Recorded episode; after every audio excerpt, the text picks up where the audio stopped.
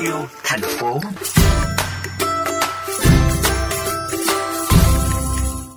Quý vị thân mến, trong hành trình xuôi dòng kênh Du Lộc Thị Nghè, nhiều người sẽ vô cùng ngạc nhiên và thích thú khi được ngắm nhìn 10 con thuyền được trang trí bởi các sản phẩm tái chế mang thông điệp bảo vệ môi trường.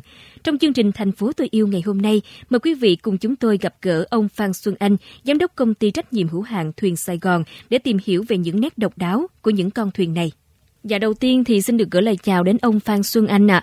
À. À, thật là ấn tượng với những con thuyền mang tên là thuyền lốp xe hay là thuyền thủy tinh. Như vậy thì ông có thể giới thiệu cụ thể hơn về những con thuyền này cho thính giả của VOV Giao thông được biết không ạ?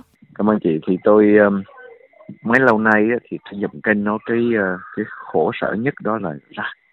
Dạ. Rác là, là có nhiều dạng khác nhau thì uh, cứ người ta cứ bỏ xuống dòng kênh và uh, nhiều người vẫn suy nghĩ là dòng kênh dòng sông là cái nơi để đổ rác. Dạ. Và cho nên chúng tôi uh, đã phải sử dụng một số những con thuyền của chúng tôi chúng tôi chuyển đổi thành cái công năng là chúng tôi chuyển tải những cái thông tin à, những cái, cái, cái uh, thông tin về cái việc mà mình có thể nghĩ rằng mình có thể đổi quan niệm là rác nó không phải là cái đồ vứt đi mà nó trở thành một thật là tài nguyên Dạ như vậy thì ý nghĩa của những con thuyền tái chế này trong tour khám phá về kênh Nhiêu Lộc Thị Nghè là gì vậy ạ? Những cái thuyền này nó có một cái vai trò rất rất quan trọng trong cái tour, đặc biệt cái tour là du ngoạn sử xanh dành cho các à, cháu, các con em của mình, nó học từ à, cấp ờ, phổ thông đó mà. Thì mình nghĩ đến cái giới trẻ của mình à, mình nghĩ mình xây dựng từ đó nó cũng có thể dễ dễ, nhanh hơn. Vì các cháu đi xuống, các cháu học một giờ về sử xanh qua những cái bài sử ngắn, qua bảy, qua chín cây cầu thì các cháu học cái cách mình à, thay vì mà ừ, bỏ rác xuống dưới dòng kênh dòng sông thì mình đổi lại. Thì cái chuyên gia chỉ cho mình có ba cái phương pháp để có thể làm sao biến rác thành tài nguyên.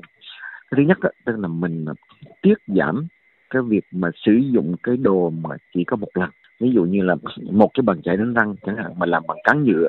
Mà nếu như mà trong thành phố mình mà ví dụ như một ngày là mình có năm ngàn phòng ví dụ vậy đi thì có năm ngàn người sử dụng thậm chí là mười ngàn người thì thì ngày hôm sau là ta phải bỏ cái bàn chải răng đó coi như là năm ngàn cái bàn chải nhựa. Đó ví dụ như thế. Dạ. với năm ngàn bàn chải nhựa mỗi ngày bỏ ra thế thì thành phố mình mỗi tháng mình bỏ biết bao nhiêu ngàn cái bàn chải nhựa. Mà các chuyên gia cho thấy rằng là cái nhựa đó đó để được phân hủy nó thì tối nghĩa là nhanh nhất là một trăm rưỡi năm và chậm nhất là bốn trăm rưỡi năm. Một thứ hai mà chúng tôi muốn đề cập đó là đó là tái sử dụng. Ví dụ như cái chai nhựa mình có thể thay vì mình vứt ra uống lần vứt thì mình có thể dùng nó.